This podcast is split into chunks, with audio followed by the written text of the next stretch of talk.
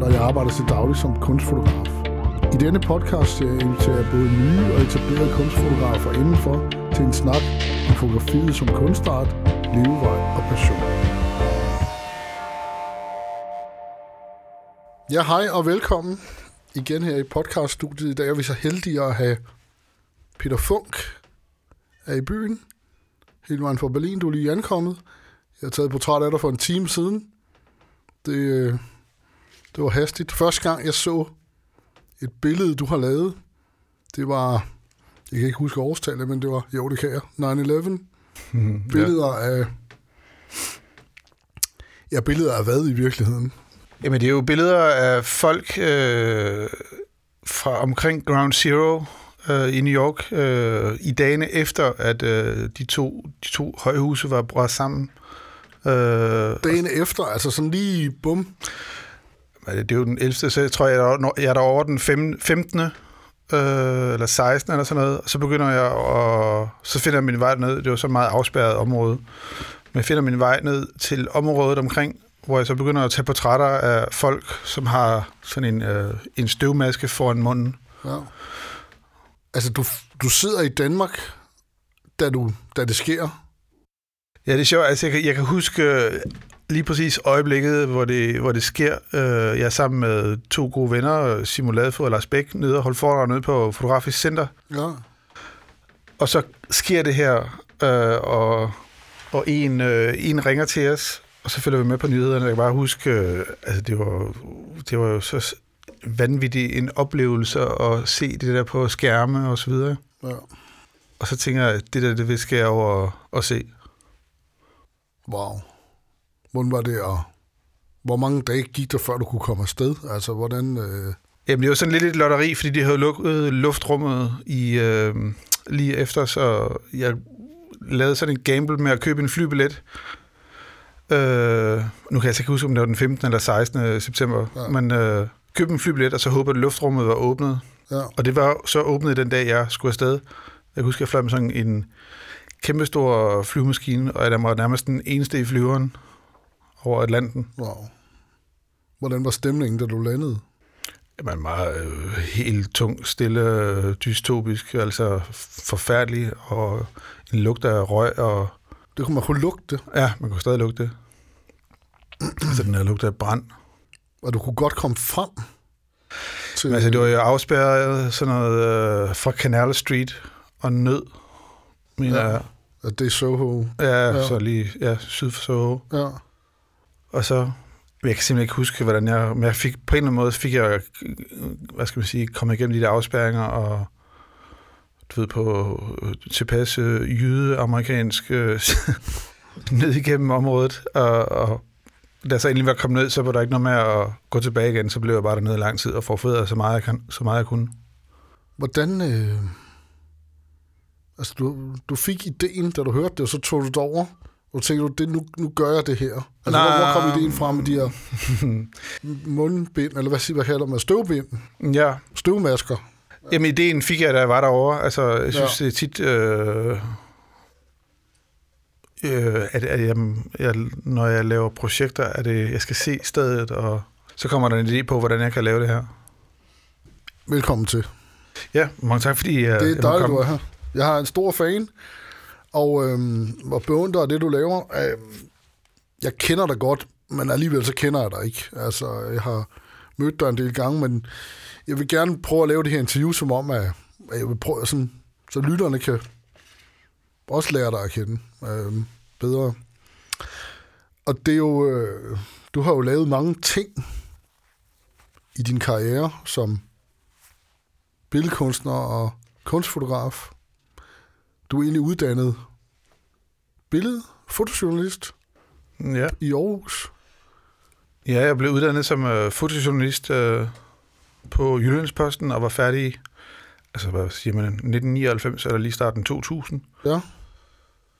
Det var en helt anden verden dengang i virkeligheden. Det var en helt fuldstændig anderledes verden, hvor digitalkameraet nærmest lige var begyndt at komme, og øh, man nærmest sådan religiøst troede på det der, man ikke måtte pille ved tingene, øh, og jeg kendte mange af fotograferne, der arbejder på den måde. Og det var Carsten Ingemann. Og, Det var Christian Ingemann, og jeg havde studie sammen med Joachim. Ladefoged og Ja. Thomas Tolstrup. Og, Ja, altså, det var sådan meget en skole øh, om måde, folk lavede billeder på og fortalte historier på. ja. Men det var ikke, jeg havde bare sådan, jeg satte bare store spørgsmålstegn ved, om man ikke kunne gøre det på en anden måde. Jeg har tilladt mig at ringe til nogle af dine folk, der husker, husker dig fra dengang. Øh, jeg, jeg, jeg har ikke øh, hørt, jeg, jeg, kun, jeg har hørt, øh, at du har lavet nogle af de mest øh, missionære projekter, som øh, Journalisthøjskolen øh, har mønstret. Det er jo, jeg har hørt mange flotte ting om dig derovre fra. Øh, hvordan, øh, hvordan har din vej egentlig været? Hvad er det egentlig, du gør? Altså, jeg kan, du er en stedig mand, kan jeg se på de ting, du gør. Du er systematisk i virkeligheden. Eller vedholdende. Systematisk stadig. Ja. ja. Øhm, jamen, øh, hvad er det egentlig, jeg bliver ved med at gøre? At stille spørgsmål til mediet, hvad det er, det kan, hvordan det fortæller. Da jeg arbejdede på avis og var under uddannelse, stillede spørgsmål til, hvordan billederne blev brugt i avisen, og hvordan man kunne fortælle historie i avisen. Øh, og da jeg så opdagede, at der var alle mulige andre måder at lave billeder på og til, så begyndte man at udforske de medier i stedet for. Altså med, om det var kommersielt arbejde, om det var udstilling og bog og så videre. ja. Øhm, Så du har egentlig fået meget ud af den tid, på trods af, at du gør noget helt andet i dag. Altså med at være undersøgende i din metode. Jamen, jeg synes, det har været, altså sådan, jeg tror, da jeg gik på skolen, havde jeg alt imod den, men i bagspejlet synes jeg jo egentlig, det er en fantastisk uddannelse. Det er jo, det er jo sådan adgangskortet til at lære at stille spørgsmål og komme ind og se og fortælle historier. Ja. Og det er jo princippet det, jeg arbejder videre med. Men det er jo bare et andet medie, eller et andet, hvad skal man sige, udtryk og andet rum, jeg, jeg laver tingene i nu. Det er egentlig sjovt, fordi for den tid, der er egentlig kommet mange øh, fotojournalister, som egentlig er billedkunstnere i dag, fra jeres, fra den øh, generation, hedder det vel. Ja. Øh, hvordan er scenen egentlig i dag, ved du det? Jeg har ingen anelse. Altså, jeg har næsten ikke fulgt med i det, men altså, jeg synes... Øh, journal, det ved jeg ikke, nu kender jeg jo næsten kun journalistik og sådan medie fra USA, og- det synes jeg, selvfølgelig er der, er der, er der meget, der er ændret, men der sker jo så mange spændende ting i måden at fortælle historier på, og i magasiner, og bruge, hvad skal man sige, websites, og altså, der er jo så mange andre nye måder at kommunikere på. Altså, det udvikler sig enormt ja. meget stadigvæk. Det synes jeg. Ja. Det skal vi egentlig... Altså, vi skal tale om dig i dag, og det du gør, din metode. Og jeg vil egentlig også godt høre, hvis jeg må starte forfra. Hvor kommer du fra? Jamen, jeg er født øh, Lolland Falster, Nykøbing, og så er jeg opvokset i en, i en lille by, der hedder Hasten, nord for Aarhus. Ja. Øhm, Så du er, du er det hele. jeg er mest jyde, tror jeg. Ja. Hvordan er du havnet som billedkunstner? Jamen, jeg tror sådan øh, utilpasset øh, skoleelev, øh, der ikke kunne koncentrere sig og øh, var i bund og grund kedet, sig- som var i bund og grund kedet sig i skolen, lige pludselig opdagede min fars kamera. Øh, Var han fotograf?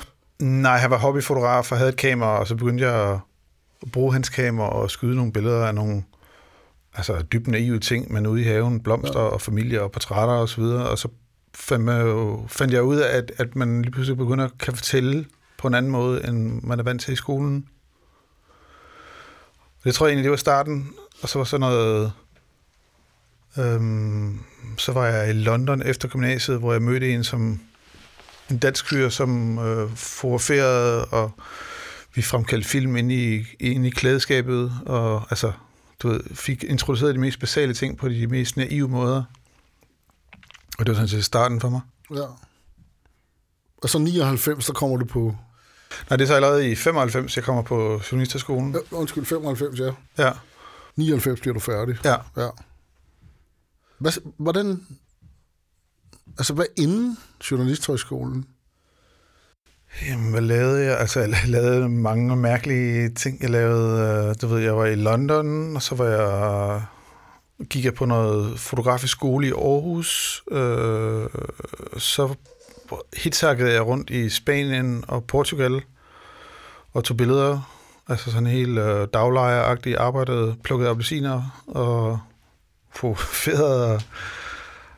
Øh, og så havde jeg en kæreste, som øh, hun søgte ind som journalist, og jeg søgte ind som øh, fotojournalist, og så havde vi fået vores forældre til at gemme alle aviser, og så sådan en halvt år, for et halvt år, og så læste vi op til prøven, Ja. hvad der var sket i mediebranchen, og så kom vi begge to ind. Nå, wow.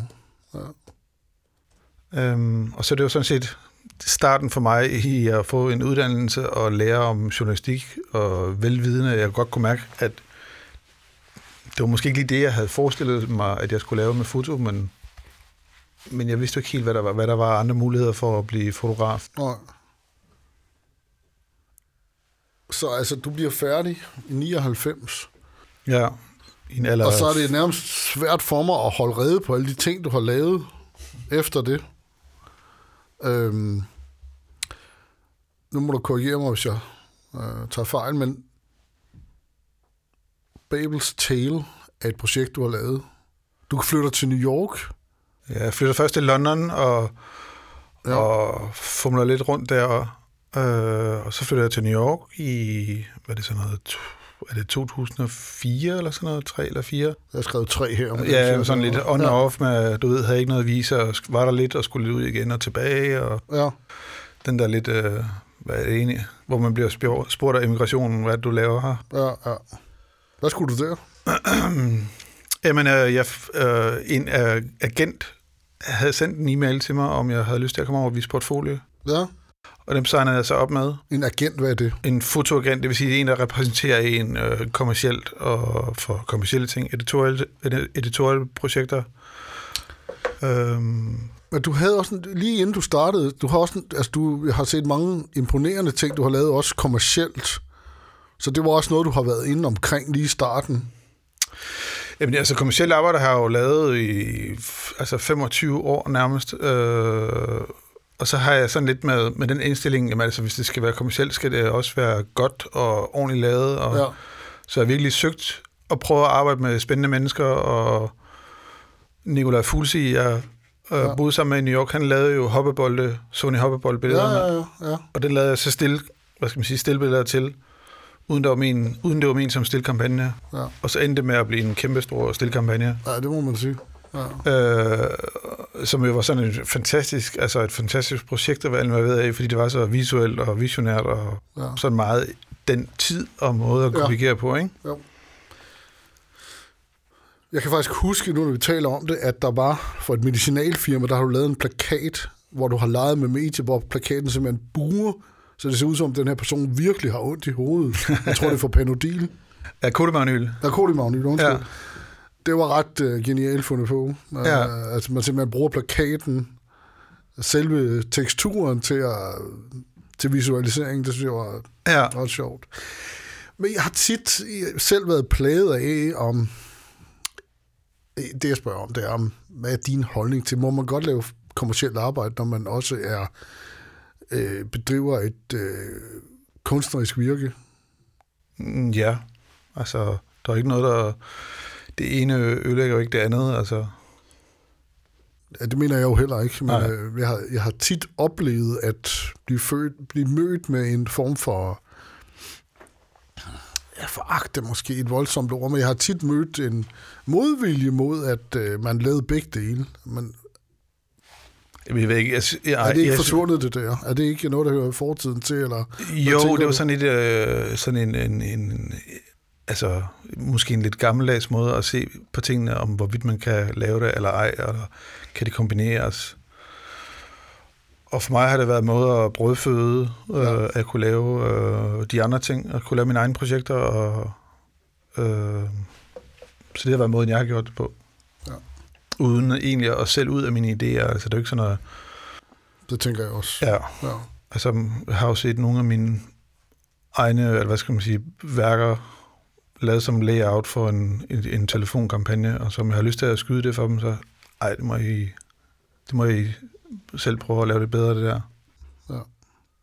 Du flytter til New York. Du får et visum. Du bliver bosat der. Du har faktisk boet der i mange år, ikke? Jo, altså fra 2003-2004, og så flyttede vi derfra. Øh, nu siger jeg vi, fordi jeg mødte en fransk pige, og vi fik et barn, og vi blev gift. Øh, vi flyttede fra i 2017, så jeg er 13 år boede jeg derovre. Ja, hold kæft, der er gået så mange år. Ja. ja. Ja. Og som har været en fantastisk tid, og har været det sted for mig, hvor jeg har, hvad skal man sige, altså ens legeplads, ens sted, hvor man har opbygget karriere og lavet projekter og tænkt, og tænkt amerikansk, og tænkt... Øh, øh, altså alt, hvad jeg lavede, jeg har jo nærmest kun lavet amerikanske projekter de sidste, de sidste mange år, ikke? Jo. Det er det, jeg vil frem til. Har jeg ret i, at det første er det Babels Tale? Er det det første? Ikke? Babel Tales, ja, er ja. det første projekt, jeg lavede derovre. Ja. Øhm, jeg havde sådan nogle, lidt, nogle, nogle lidt indledende billeder, men som øh, ikke blev til større projekter. Men Babel Tales var det sådan, havde jeg gået. Jeg tror måske, jeg skal omformulere, hvad er det i grunden? Hvad er Jamen, det er et projekt, øh, som er sådan, øh, hvad skal man sige, øh, med inspiration i gade, amerikansk gadefotografi, og hvor jeg tænker, hvad er det, man kan tilføje i den her tid, hvor fotoet er blevet digital, og det ikke er bare et enkelt billede, det er ikke the decisive moment, som Cartier-Bresson snakker om, men man kan lave billeder, hvor det er mere filmorienteret, og det er mere en kombination af mange øjeblikke, og lave det som, som et billede, som et værk, som en historie. Øh, for det er, det er gadefotografi, der er skudt dokumentarisk, øh, hvor jeg fotograferer alle mennesker, der passerer på det gadehjørne. Og så øh, redigerer, eller hvad skal man sige, så kategoriserer jeg mennesker. Øh, jeg har fotograferet på det gadehjørne, og så tager jeg en kategori af mennesker og putter ind på et billede. De bliver, hvor de er fotograferet, men de her, alle menneskerne er så ikke, øh, har ikke været der på samme tid. Så det kan man sige, det er jo en del dokumentar, men det er også fiktion samtidig. Ja, det er et meget specielt felt. Ja. Imponerende. Altså, så ser man folk med kaffekopper. Det, de, de, den samme person optræder nogle gange, og det, så vidt jeg husker. Og... Ja, og man ser folk, der ryger, eller hvor alle folk på billedet ryger. Ja. Altså, det var jo lidt sådan med, du ved, jeg havde den der fascination, så næsten Paul Orskers, Øh, uh, Paul Austers øh, metode med at være se på New York som den der mystiske by, hvor folk, der kommer og går og, og har spændende historier, ikke spændende historier. Øh, hvordan kan man lave det? Hvad skal man sige? Adoptere det over et foto. Så sådan lidt mere inspiration i det. Og... Altså, ja, sådan som jeg oplever det, så er det sådan en, at du er optaget af gentagelser og variationer inden for, det, inden for den samme ramme og inden for det samme særlige sted. Ja. Jamen så mystikken i, hvad, der, hvad er det, der sker på et enkelt gadehjørne over tid. Altså lidt ligesom filmen Smoke. Ja, hvor, det kommer også til at tænke på. Ja, ja hvor ham tobaks øh, butikejeren går ud og tager et billede øh, samme tidspunkt, og så har han lavet det der store katalog af, af billeder øh, fra ude foran butikken, og hans ven sidder så og kigger igennem og siger, der er min ekskone, og så bladrer han videre, og så finder han et mere billede af den der ekskone. Ja. Det har vi Keitel, der spiller. Ja, har vi Keitel og William ja. Hurt. Altså, det er jo fantastisk. Det er jo så smuk en historie, poetisk og meget simpel på en eller anden måde. Øh, og det er jo meget det, jeg har, hvad skal man sige, jeg har lænt mig op af den der ideen om, hvad er de her små dagligdags øjeblikke, hvad gør det, når man repeterer dem, du ved, hvordan ser det ud, når en ryger en cigaret, men hvordan ser det ud, når ti ryger en cigaret, får det jo sådan ja. lige pludselig noget symfonisk, karikeret, hvad skal man sige, næsten soap opera over sig. Så det er sådan med de der, du ved, simple øjeblikke, jeg arbejder med, og, og prøver at få dem til at være noget lidt mere et større øjeblik. Jeg tror, alle, der har set de her billeder, de har tænkt på, hvordan fanden øh, har du gjort det her? Har du, altså, planlægger du det systematisk, eller... Øh, altså, det, det må være en voldsom stedighed, der ligger bag det her. Øhm, altså, mm, ja, altså, jo, det, selvfølgelig. Det er New York, det er en stor, hvad er det, på 42. gade, ikke? Altså, det er stor... Jo, Babel Tales er lavet over hele Manhattan. Ja. Men det tog noget tid at finde det systemet i at du ved, sætte kamera det samme sted med skal det være samme tidspunkt på dagen? Ja, det skal det, fordi så er solen, lyset det samme. Ja. Skal det være sollys, eller skal det være overskyet? Nej, det skal være sollys, fordi så er det nemmere at få til at hænge sammen ja. lysmæssigt. Så det er altså sådan noget learning by doing, learning by all the mistakes. Øh, jeg fandt ud af at få de her billeder skudt over lang tid til at være én ting, eller til at være et billede, til at være en harmoni sammen, ikke? Ja. Så Men det er også et kæmpe arbejde bagefter, er det ikke? Altså bare gennemgå det og få det sat sammen og... Jo, altså det har jeg jo arbejdet sammen med øh, en god ven om at, om at sætte det her sammen. Øh, så jo, altså det har været kæmpe arbejde at redigere og holde styr på filer og, og ja. du ved, sidde og kategorisere, at være ude og skyde hver dag og gå igennem filerne samme dag, for at sikker på, at man kan huske, hvad det er, man har lavet. Altså jo, kæmpe arbejde. Øh, og det kommer sådan meget, du ved, så laver jeg meget nogen i, i en periode, og så prøver jeg at lave billeder færdige, og så laver jeg værker færdige. Og så starter jeg så forfra igen. Okay. Så det, så det har ligesom været metoden i det? Ja, altså jeg har ikke startet alle sammen på én gang. Jeg har startet dem i sådan en gruppe af fem eller ti, eller hvad man skal sige. Men det var jo til, hvor lang tid har det, det, det har, altså der er gået lang tid med det, ikke? Jo, jo, jo. Altså, der er jo gået fem år. fem år? Ja, fra 2006 ja. til 2011 ja. lavede jeg det. Ja. Ja.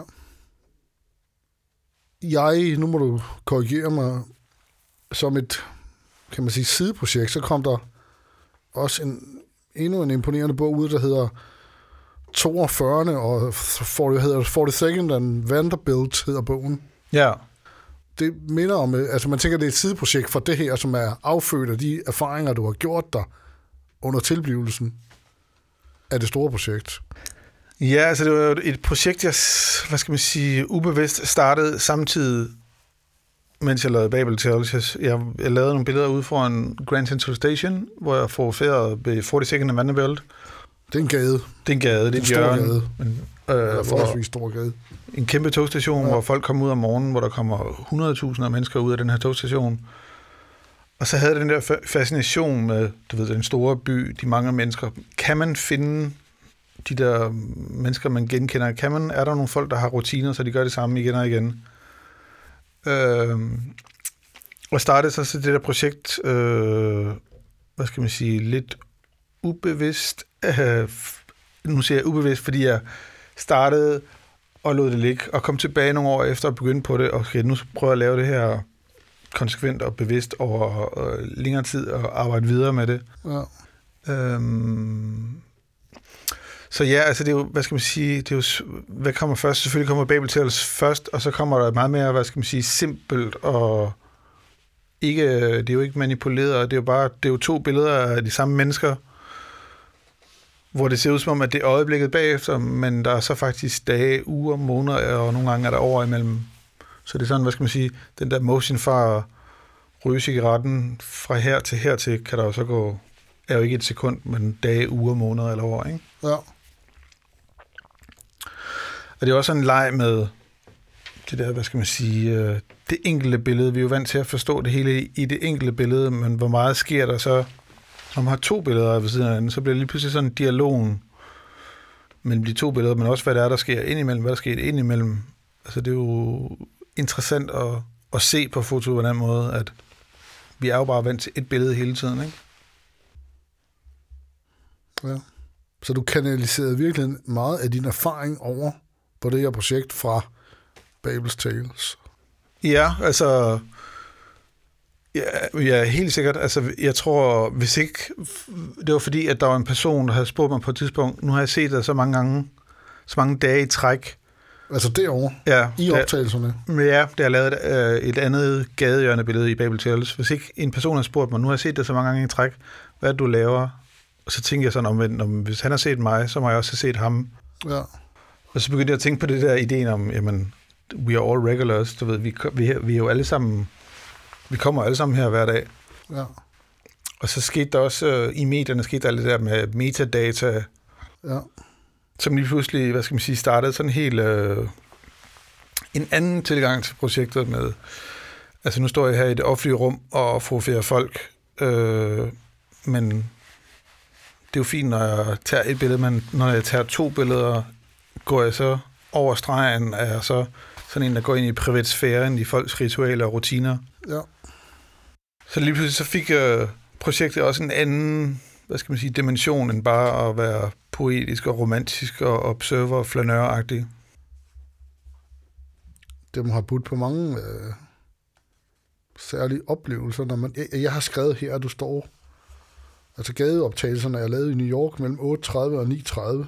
Ja, Øh, Jeg ved ikke, hvor jeg lige har det fra, men... Øh, det står i starten af bogen. nå, det er derfor, ja. Ja. ja. Øhm,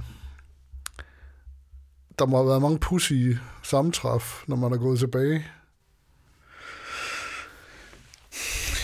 Jamen altså, det, lige så vel som det er en rutine for dem, har det også været en rutine for mig om at, du ved, man står og hører noget musik eller en podcast, og man Ja. drikker sin kaffe, man har købt Ja. en bagel det samme sted. Altså, Ja, det er jo lige så rituelt for mig, som det er for dem. ja. Øh, Så du stod der så meget, så altså, der var alligevel nogen, der genkendte dig, og så til sidst blev du usynlig, eller... ja, og folk, Ja. ja. nogen blev sure, og nogen, så kunne jeg se, at de går over på den anden side af fortorvet. Og, Ja. Altså, der har Men været... det er faktisk også lavet lige inden, at de sociale medier gik øh, græssat, om man så må sige. Øh, folk bryder sig ikke om, de fotograferer dig. Nej, jeg tror, det er, nej, jeg tror, det er helt... Altså, nu er New York lidt en, en anden, hvad skal man sige, en anden skole inden for fotografering i det offentlige rum. Ja. Øh, og, jeg, og jeg tror, sådan er det stadig, altså, sådan vil det blive ved med at være. Men der er da helt klart sket noget. Inden for de sidste fem år har det jo ændret sig radikalt.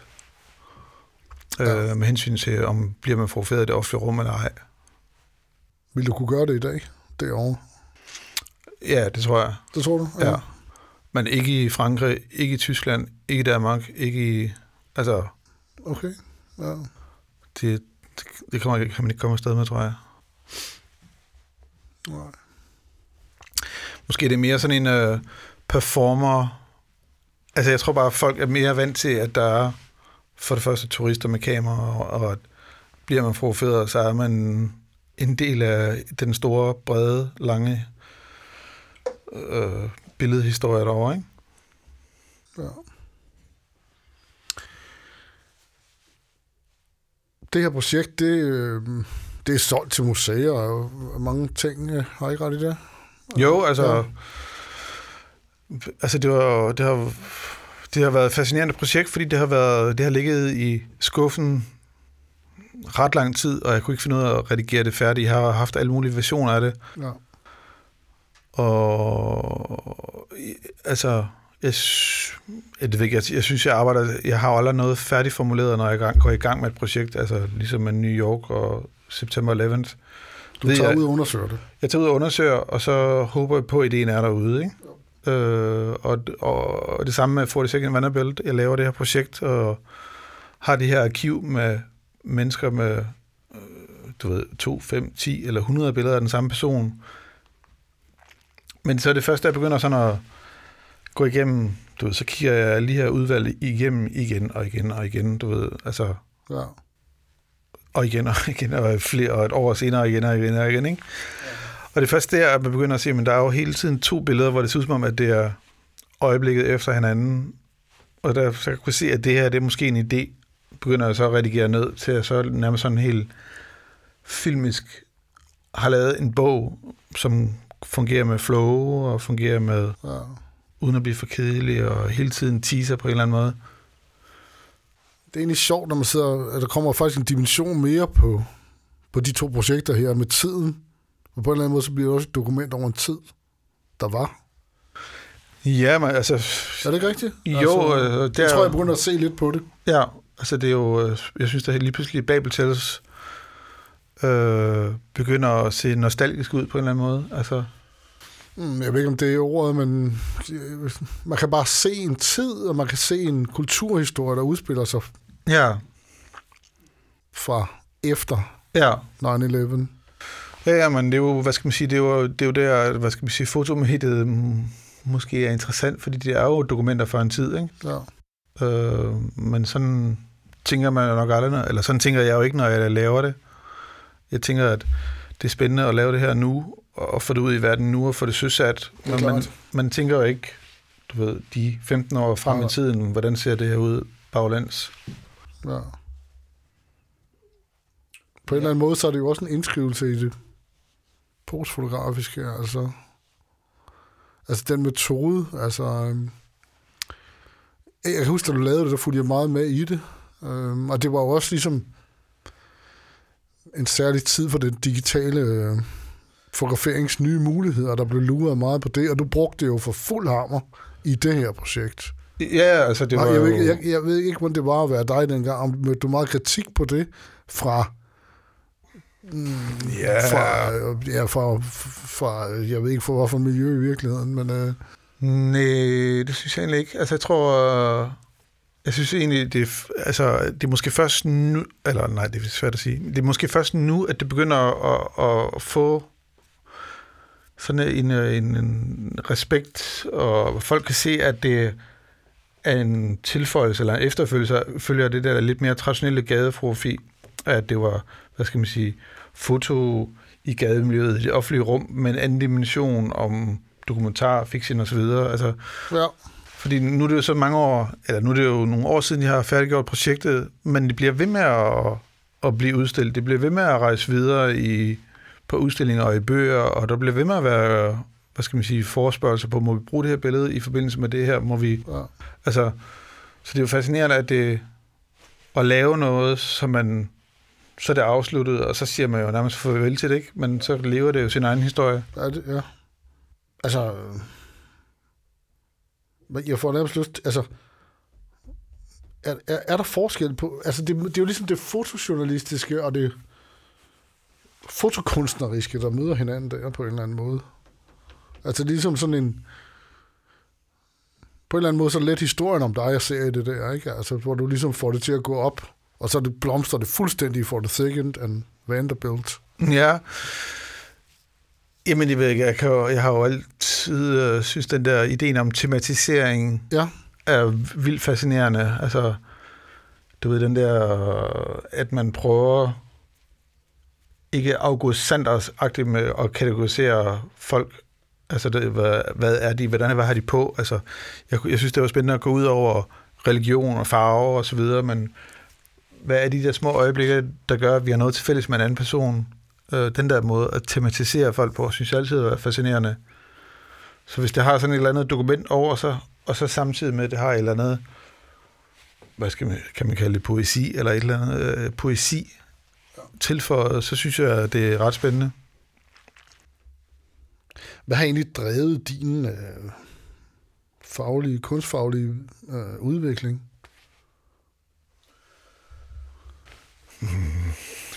Jeg har set øh, ser så mange film, jeg ser så mange udstillinger, jeg prøver at læse så meget, og nu er jeg blevet virkelig glad for podcast.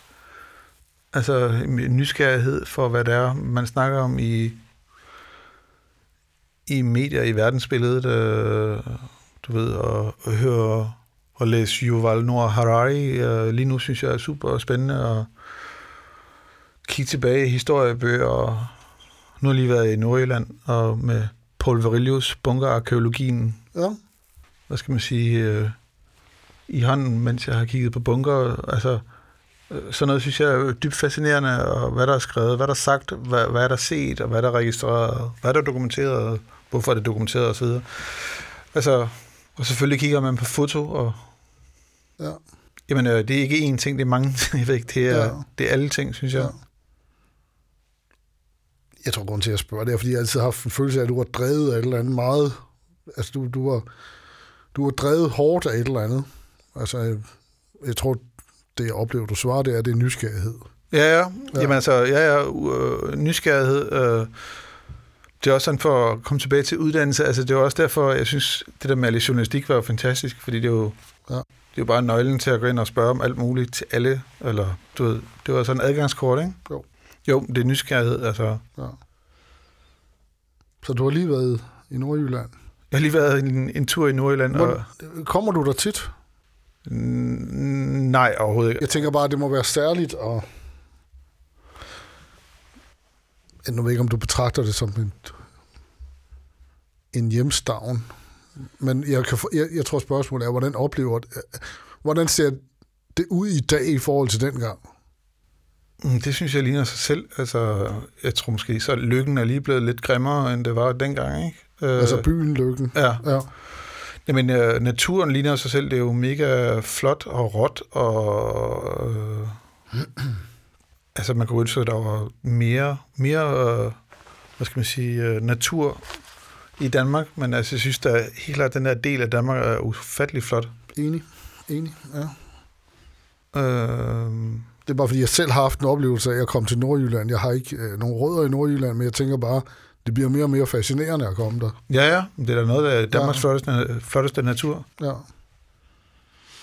Ja. Hvis du ikke var blevet fotograf, hvad havde du så lavet? Det er et godt spørgsmål, altså. Ja. Billedkunstner? Økonom eller sådan noget, tror jeg. Nå, Jeg ved ikke, jeg synes, øh, det har altid fascineret mig, hvordan... Øh, er det systematik?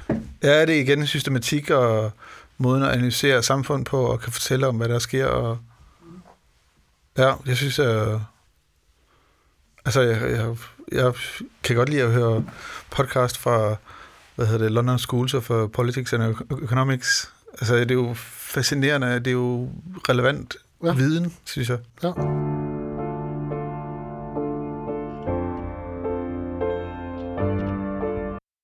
Til dem, der først er kommet med nu, så kan jeg fortælle, at jeg er så heldig at have Peter Funk i studiet i dag.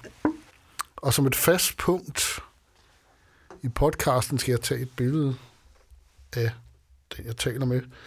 Og det har jeg faktisk gjort for mindre end to timer siden, og nu ligger jeg det her øh, foran dig. Jeg har taget det, jeg, jeg er desværre nødt til at vise dig det på min telefon, fordi det skulle gå så stærkt. Øhm, jeg ved ikke, vil du ikke fortælle lytterne, hvad, hvad er det her? Hvem er han? Hvad ser du i grunden, tror jeg spørgsmålet er præcist. Jamen altså, nu, nu har du, det er sjovt, nu har du jo lavet nogle flere billeder af andre fotografer her til podcast. Altså, det, det er jo Ja. altid det der med, hvordan er det, man, hvordan er det som fotograf at blive fotogra- fotograferet? Altså, ja. det er svært. Altså, man er jo aldrig på den her side af kameraet. Nej, Øhm, jamen, det er jo øh, en, øh, en alvorlig, alvorlig mand. Jamen, jeg ser er du en alvorlig mand? Nej, det synes jeg egentlig ikke. Altså, jeg kan virkelig godt lide øh, humor, og jeg kan godt lide en... Jeg kan godt lide øh, joke og godt humør. Men jeg tror, det måske det, jeg arbejder med, kan virkelig lidt alvorligt og lidt øh, af og til lidt... Øh, kan det virkelig dys, dystopisk. Det er jo altid de, mange af de em- emner, jeg kommer til at ende med. Ja. Måske ligner jeg sådan en, der synes, at noget er, er vigtigt og spændende her. Det er jo fi- virkelig fint portræt. Jeg, ser i hvert fald alvorlig ud. Ja, men det glemte jeg også, tænker jeg. Ja, ja. det er noget nok. ja. ja. Jeg ligner, man kigger der tættere på. Altså, det er jo også fa- fascinerende, at man ikke er, man er ikke en ung mand længere- hvor gammel du var? Jeg er 45. Det der med alderen, nu er, det, nu er jeg selv lige blevet 50, så det, det var så lidt... Øh, lidt særligt øh, at blive det. Ja, Men faktisk så synes jeg, at jeg er bedre til det, jeg gør nu, end jeg nogensinde har været. Det synes faktisk, det først er nu, jeg har noget at byde på. Hvordan, øh, hvordan har du det med alderen? Jamen, jeg ved ikke, om jeg med, det er sådan alderen, jeg tænker på, det er mere, hvad skal man sige, ens kapacitet, ens viden, ens metode og, og næstekærlighed. Og, altså, jeg synes, det er sådan, øh, jo ældre man bliver, jo mere, jamen, jo mere kærlighed har man til alle de folk, man værdsætter, og jo mere øh, værdsætter man de folk, man har kendt i lang tid, som man har oplevet noget med nu, som man har oplevet noget med for 20 år siden. Altså, så jeg synes, øh, øh, det, jeg synes, det er en positiv ting. Øh, så kan man sige, alder, og krop og fysik sker der også noget med. Altså, Ja, ja. ja.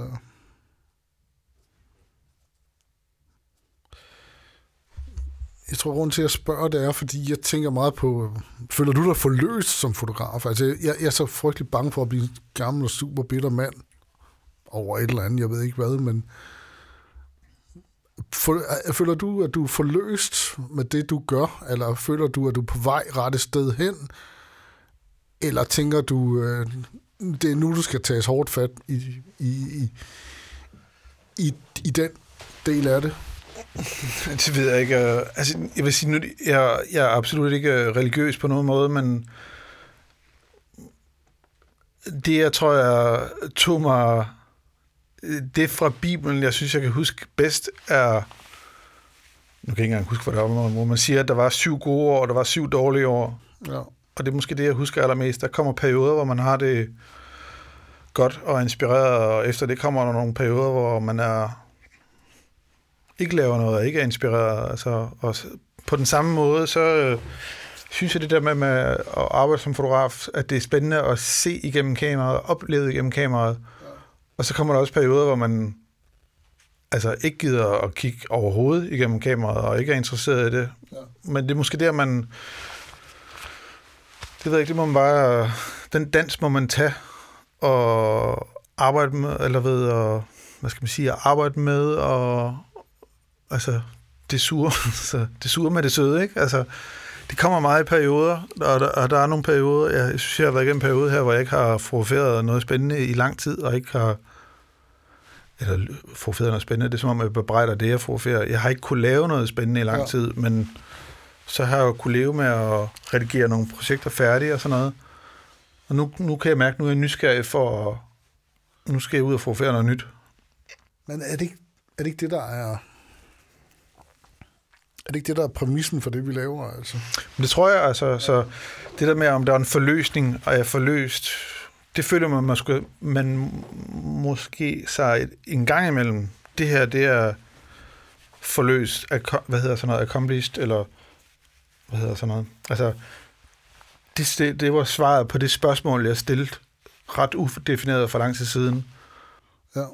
Og så, så er det virkelig en god, en god fornemmelse, følelse, og sådan fantastisk, nu hænger det på væggen, eller nu er det i bogen, eller nu er det... Ja. Og for jeg tænker, du, må, du har taget nogle... Det, det er mig, der taler lige nu. Der, der er nogle store sejre i alt det, du har lavet, fordi altså, den vedholdenhed og den stedighed, du har brugt i dit fotografi, har jo set fra min side båret, båret frugt. Ja. I den grad. Jeg er godt klar over, at det må have været nogle hæftige tider at komme igennem.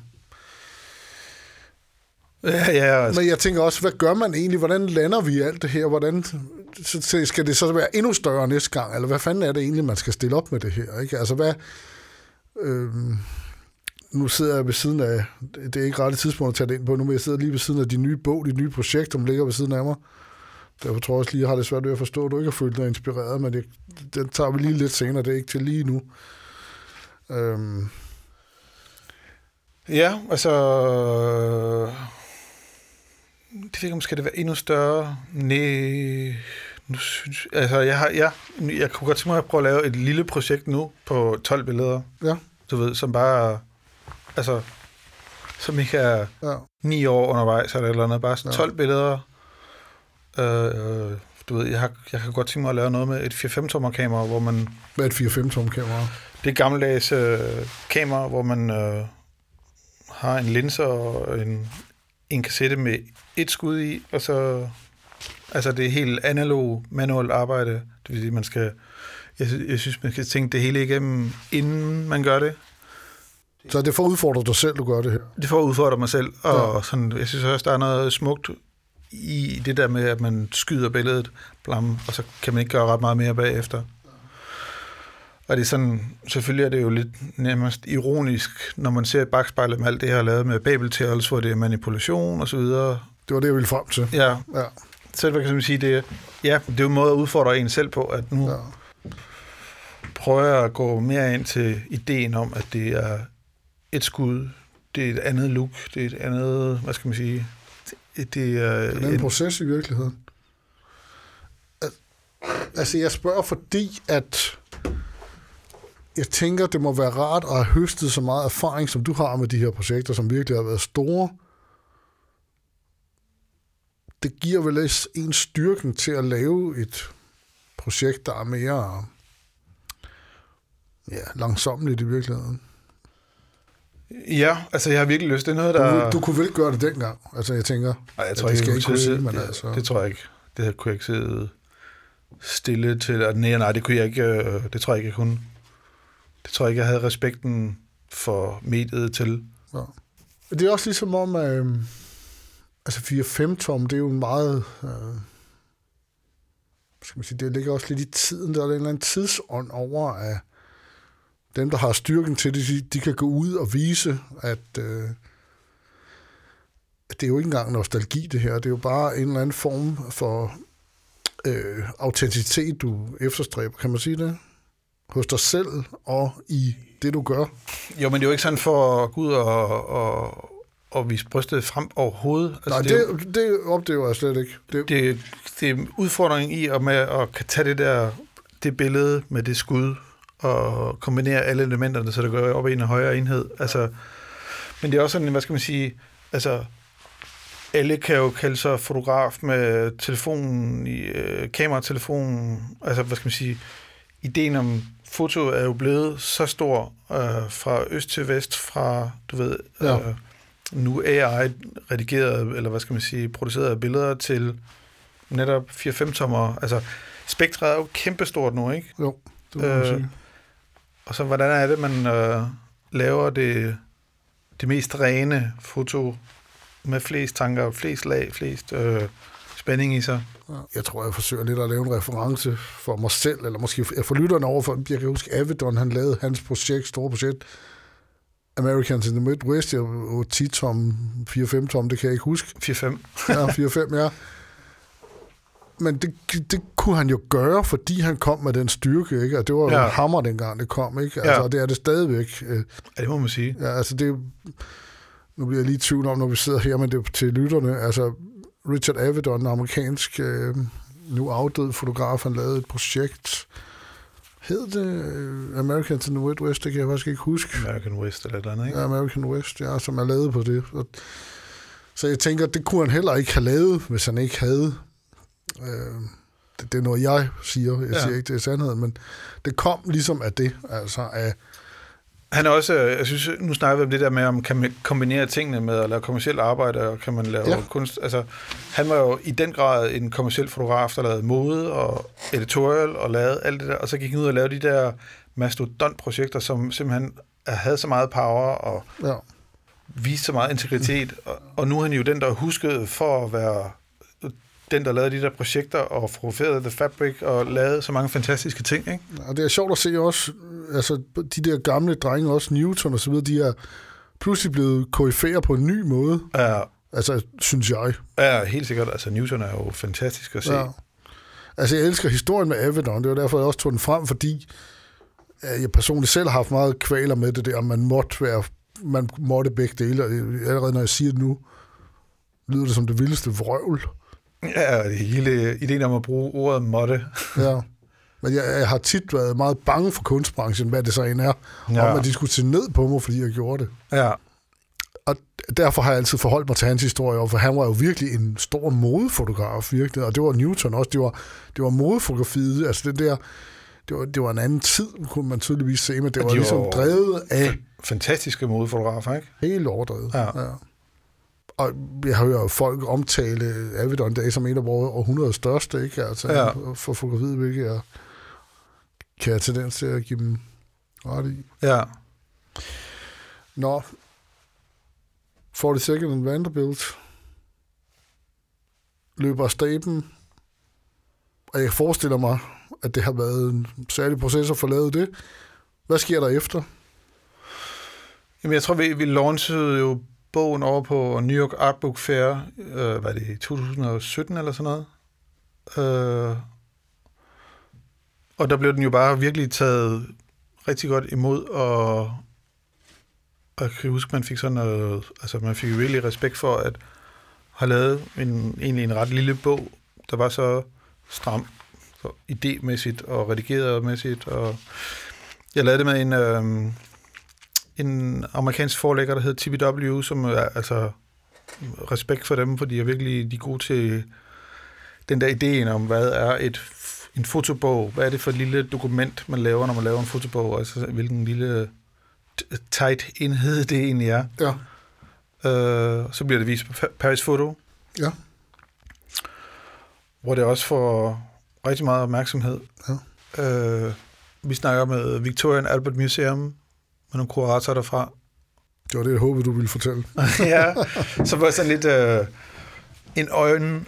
Det er et museum. Prøv lige at fortælle. Øh, Jamen, altså, hvad- Victorian Albert Museum er jo øh, Kæmpe museum. kæmpe museum med en af, hvad skal man sige, øh, ja, det ved jeg kan man sige, en af verdens største fotosamlinger. Det kan øh, man sagtens sige. Ja. Øh, hvor de øh, så er ved at åbne en ny fotoafdeling i museet, som kun bliver dedikeret til foto til deres samling og med øh, nyindkøbte værker. Øh, men øh, for at springe til lidt tilbage, at øh, værkerne, en, en, en stor del af værkerne bliver købt til museet og øh, til deres samling. De køber det. Ja, til deres permanente samling. hvad køber de? Hvordan foregår det? Jamen, øhm, Køber de det indrammet? Køber de det digitalt? Eller hvad siger de? Hvordan var der Ja. henvendelse? Jeg er helt vildt nysgerrig. ja, ja, men det hænger, altså det bliver vist ned på Paris Photo, hvor det, er- Paris Photo, det er, vi skal lige have lytterne, der lige skal vide det. det er en stor foto, den er en af de, en stor fotofære messe, som Hvis er, ikke den største i virkeligheden. ja, måske, Ja. som ligger i Paris, øh, en messe, hvor gallerier kommer og viser fotokunst fra hele verden, og det er kun foto fra det første originale, du ved, fra det allerførste foto til et nyt moderne foto. Ja. Så det er virkelig en blanding, men altså, det er et tilløbsstykke, folk kommer her fra hele verden for at Ja, det, Se. ja. Og det er et fantastisk sted, og jeg synes, det har udviklet sig i takt med, at foto har udviklet sig så meget. ja, der kan man virkelig se, at fotografiet har udviklet sig. Ja. ja. Og det Øh. ligger i Grand Palais i Paris. Det er meget imponerende. Jeg kan kun Det er fantastisk. Det har virkelig en stemning, som om, at, uh, Ja. at det er noget... Det kunne jo være for 100 år siden, men Ja. ja. det, kan også, øh, det er så også stadig fun- fungerende i dag. Ja, meget Øh, eksklusivt. ja. Meget imponerende. Øhm, der kommer øhm, tre kuratorer forbi øh, standen og begynder at snakke til mig. Standen, Jamen, det er så hvor V1 Galleries, øh, og det er... øh, et øh, galleri her i København, Ja, øh, som jeg har været med til at starte sammen med Jesper, Jesper El i Ja. nu for, ja, hvad er det, 17 år siden. det ligger over i Kødbyen. Det ligger over i Kødbyen, V1, V1, Ja. øh, som er... de repræsenterer dig Ja. som, som billedkunstner. Ja. Ja. Øh, jamen, det er jo et galleri, der har arbejdet med, du ved, startet med street art og gået ind i maleri og begyndt at vise foto, og så øh, er be- virkelig begyndt at tage fotoet seriøst, og du ved, tage på Paris Photo, og Og der kan man også se, at det danske fotografi virkelig er blevet til noget stort ude i verden. Det er i hvert fald en følelse, jeg har.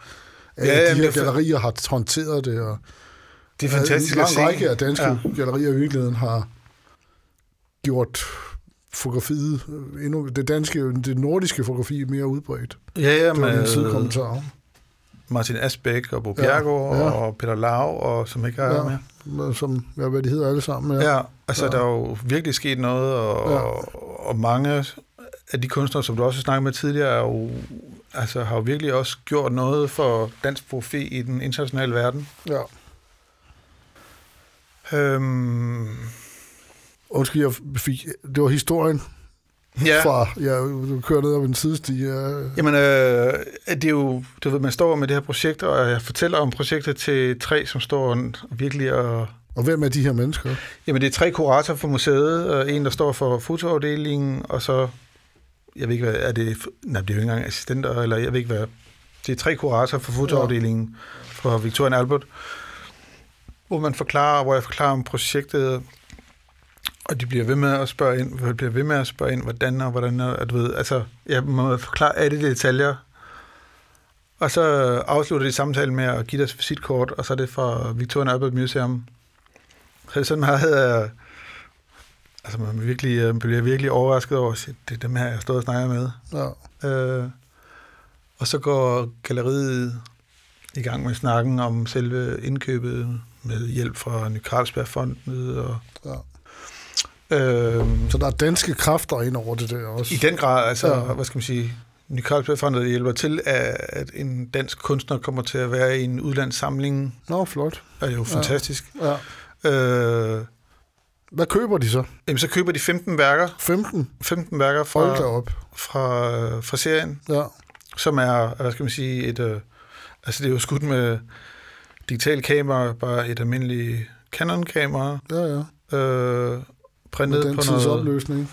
Ja, Ja. Øhm, på, hvad skal man sige, en Epson-printer, og rammet ind meget elegant, meget enkelt, men ideen om et lille, intim værk, at man skal man sige, øh, altså et lille, lille værk, det vil sige, fotoet er 24 gange 36 cm, Ja, øh, og så er der en hvid ramme omkring. Så den der idé om, at man kigger lidt intim på de her mennesker, som er fotograferet i det offentlige rum, som jeg synes, jeg spiller sådan en meget interessant rolle med, at det er ikke et stort billede, der virker sådan næsten kommercielt, men det er sådan den lille intime oplevelse af, at man får lov at kigge ind i den her lille, det der private øjeblik i det offentlige rum. ja. De køber 15 værker, øh, som vi får produceret, og det bliver afleveret. Og så får jeg e-mail om, at øh, nu er deres fotoafdeling øh, ved at blive færdiglavet, og de skal lave en ny permanent udstilling, hvor de her vær- øh, værker så kommer, så kommer med. Som jo er, hvad skal man sige, en, en virkelig spændende, hvad skal man, øh, spændende del af den fotografiske historie, der hænger inde på det der ja. Øh, og så er 42nd Vanderbilt inkluderet i den her samling. Så det er jo sådan... Så det hang på væggene derinde. Så det hænger, ja, og der hænger stadigvæk på væggene derinde. Okay. Så man kan se det nu, hvis man tager det til. Ja. Fedt. Ja. Apropos forløsning. Ja, Hvordan, men er det er jo det? sådan, Hvordan føles det? ja, apropos forløsning, det var slet ikke noget, jeg har forestillet mig. Altså, det er jo... Øh, det er jo fantastisk. Altså, jeg jo med til åbning, og, med, og nu hænger jeg ikke ved siden af Thomas Ruff, men altså, han, han var med ind til åbningen med hans Thomas Ruff er en tysk øh, fotografbaseret kunstner, som er fra den tyske skole. Ja. Det jeg mangler ord. ja, Men det er, klædt i gråt i gråt, ja. Med en cigaret og meget, øh, Ja. meget tør opførsel, men altså fantastisk oplevelse. Og, Mødte du ham? ja. Ja. En mand af få ord. Ja. Ja, altså forløsningen, men det er jo slet ikke noget, man øh, forudser skal ske. Mm.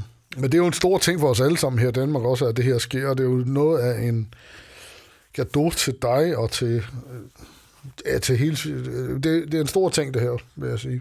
Tillykke med det, altså. Ja, tak. Jeg er godt klar over, det er noget tid siden. Øh, Jeg har ikke haft... øh, Ja. Men det hænger der stadigvæk, og det indgår i deres samling. Ja, Ja. Det er jo imponerende. Hvad gør man efter det? Øhm, hvad gør man efter det? Men, men jeg havde jo et andet projekt, jeg arbejdede på i mellemtiden, øh, som er et projekt, der hedder The Imperfect Atlas, som er bogen, du sidder med Der der. ligger lige ved siden af mig. Ja, Som er det, jeg vil kalde det nye projekt. ja altså det er jo en... Det nye færdiggjorte. Ja, det nye færdiggjorte, Ja. som er i forbindelse med, at... Må jeg øh, lige stoppe dig en gang? Ja. Hvis jeg nu lægger bogen foran dig, vil du så ikke lige fortælle lytterne, hvad, hvad det er, det her? Ja. Altså, hvad, hvad det er, vi kigger på. Vi kigger på bogen lige nu. Den ligger Ja. foran Peter nu. Jamen, det er en bog, jeg har lavet færdig lige her for et par måneder siden, øh, som er lavet som øh, de samme TBW Books og V1 Gallery. Som er et forlag og et dit Galleri. dit galleri, som Ja. repræsenterer dig. Ja. Og det er et øh, projekt, der egentlig handler om øh, klimaforandring og menneskets, hvad skal man sige, for, forandret forhold til naturen. Øh, sådan ideen med projektet er, at øh, jeg har fundet postkort fra området over i Washington State omkring øh, Mount Rainier, Mount Baker, Mount Shocking. Hvor er det henne? Det ligger i vestkysten øh, i USA, øh, i den nordlige del, helt oppe i Seattle. Ja. Og så, øh, ja, det ved jeg, jeg har bare altid haft fascination for arkiver og postkort og sådan noget, og den der, hvad skal man sige, skønhed, den der, øh, Det er næsten Ren- en Kodak moment. ja, ja, ja. Ja. den der, Ja.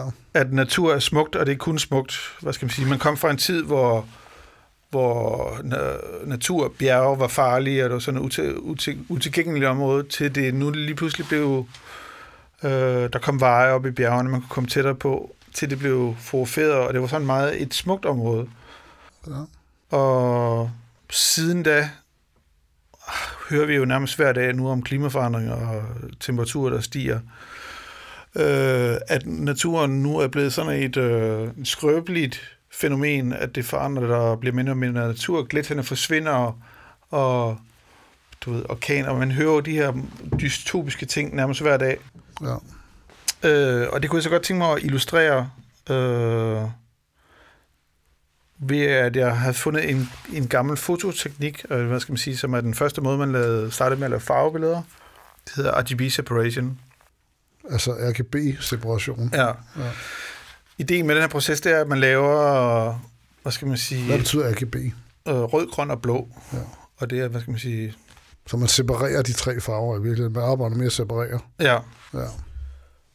den øh, måden, det første farvebillede, det var lavet på, det var, at man lavede øh, tre enkelte skud, hvor det blev fotograferet med først et rødt filter, og så et grønt filter, og så et blåt filter med, på sort-hvid film. Og så blev der lavet en projek- projektering, hvad hedder det? Proje- Projektion. Ja. Ja. ja. øh, med de samme filtre med de her sort-hvide billeder, og det gav så et farvebillede. Og det var sådan det første gennembrud i, hvordan man lavede farvebilleder. De lavede i sådan noget 18, 1861, tror jeg, det blev lavet. Øh, som også er den samme tid, hvor man, hvor skal man sige, at den industrielle revolution startede, hvor man sådan først begyndte med dampmaskinen, begyndte at samtidig så også at forurene. Øh, og den forurening her begynder at påvirke naturen. Øhm, Så det vil sige, at det her det handler om klima og det, hvad hedder det, antropocene, ja, altså den periode, der, hvor mennesket har ændret, øh, begynder at påvirke Jorden, naturen. Og, påvirker og ændrer jordens Ja. øh, klima. Ja. Altså hvor menneskets adfærd ændrer jorden, kan man Ja. ja. sige. Ikke? Jo, hvordan den ser ud, og hvordan ja. Alt klima og ekosystemer Ja. begynder at fungere. Ja. Så det er sådan set en... Når jeg kigger lige nu, så, så ser jeg en masse dejlig romantik. Ja, altså, jeg synes jo, det er, så, det, det er så det mest fascinerende ved. Altså, nu laver jeg de her billeder, farvebilleder, hvor, du ved, på grund af farveseparationen, jeg laver, alt, der bevæger sig, skyer, mennesker, objekter, øh, der bevæger sig, giver et eller andet mismatch. Øh, det ser både farve romantisk ud, men det ser også dystopisk ud på en eller anden måde. At, Ja. øh, ja, det ser ud som om, at tingene er ved at gå i stykker, og tingene er ved at falde fra hinanden. Hvilket jo er i princippet er det, man er ved at, at gøre nu. Så projektet er, hvad skal man sige, mig, der går i fodsko- fodsporene på de her postkort og, og dokumenterer de samme sted igen, som øh, postkortet var taget. Ja. Øh, grundideen var så, at man kunne se på den her gletsjer, som er postkortene, og så kan man se, hvor gletsjeren den er tilbageskrevet til nu. Altså sådan en er forsvundet. Ja. Isen er forsvundet. Og så er der også postkortet, det smukke billede, versus mit billede, som er dystopisk farve, øh, destrueret, som er illustration på, hvad det er, man gør ved naturen nu. Så det har sådan set en, hvad skal man sige, en historie med to lag, en dokumenterer, en sammenlignelig, sammenlignelig før og efter, øh, med gletsjer, hvor meget gletsjer er forsvundet, og så har den der illustration om naturen, der, der er forandret. Jeg, så, jeg, jeg har tænkt på, at jeg skulle spørge dig om, hvilken rolle har, øh, har du som kunstner i forhold til, øh, til klimakrisen? Jamen, øhm, det startede egentlig med for nogle år siden, at... Øh, Du blevet bjergbestiger, ved jeg. Du er bjergbestiger. ja, jeg tror egentlig, det her projekt startede med Ja, startede ideen om, hvad, øh, hvad det ville sige at være bjergbestiger. ja. Men jeg blev inviteret til at lave et, et projekt, en historie om øh, til en gruppeudstilling, eller tanken om en gruppeudstilling. Det er for noget, der hedder Project Pressure. Claus Thymann, som startede det i Nå, London. ja. Prøv, prøv lige, det er lige til lytterne. ja. Hvad er det? Project Pressure er en sådan non-profit organisation, som øh, har inviteret en række kunstnere, fotografer, til at lave et projekt om gletsjer i forbindelse med sådan en måde at visualisere klimaforandring på. Øh, Edward Batinsky, en kanadisk fotograf, har lavet nogle billeder til projektet. Øh, Hvem er Claus Thymann, han er dansk fotograf, der er flyttet til London og har været derovre i mange år. som arbejder på det projekt også? Ja, som har Ja. startet det projekt. Og, ja. Øh, men der blev over årene er der blevet inviteret af næsten hvad er det, sådan noget, 10 eller 15 fotografer og kunstnere, som har lavet øh, nogle forskellige projekter om klimaforandring, om gletsjere, øh, som er så startet som en, hvad skal man sige, gruppeudstilling nu, hvor udstillingen er startet på Naturhistorisk Museum i Wien, og nu bliver udstillet på Horniman Museum i London, og skal ja. så videre til Mexico, Ja. og skal formentlig også videre til New York. Så for at komme tilbage til de spørgsmål, hvad er grunden, eller hvad er min rolle som kunstner i forbindelse med klimaforandring? Altså, jeg synes, det har været øh, det er måske et af de største udfordringer, mennesket står over for lige, lige nu. Hvordan man håndterer det her. Er det, sparker man dåsen længere ned ad gaden, som man ser nogle lande gør, altså Donald Trump, der ikke vil have med det at gøre? Eller er det noget, man prøver at- gøre noget ved nu, for at undgå, at det bliver en endnu større katastrofe, end det, man øh, forudsiger, det skal være? Øh, og min rolle som kunstner, det har, altså jeg synes, det har været vigtigt at informere om, så jeg har du ved, været med til gruppeudstillingen og arbejde på det her projekt fra starten. Kunne jeg lave noget? Kunne jeg lave en historie om, om det her, jeg synes, der var relevant?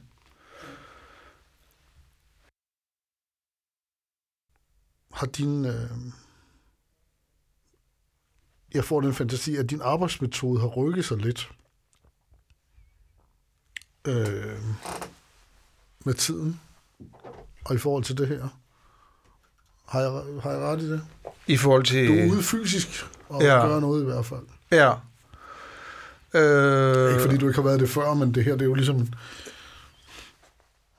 Altså, jeg, jeg tænker, jeg er på vej til at se en ny Peter Funk i alt det her. Øh, Jamen altså, nu har, jeg, hvad skal man sige, nu har jeg jo lavet de her projekter i New York i mange år, hvor det har været meget gade, meget byen, meget metropolen, hvor øh, jeg synes, det er spændende at komme ud og, og være i naturen, og du ved, at se landskabet, og se øh, der, hvor det ikke er øh, menneskelig koncentration, som man, man, man ser i byerne. Øh, jeg ved ikke, om det er en... Ja, det ved jeg ikke om det er en ny måde. Altså, det er i hvert fald noget, jeg har lyst til at udfordre og udforske. Altså, ja. måske også sådan den der... Øh, det er måske meget godt lige at komme ud og se noget natur, og hvor står man i forhold til det, og hvordan forholder man sig til det? ja.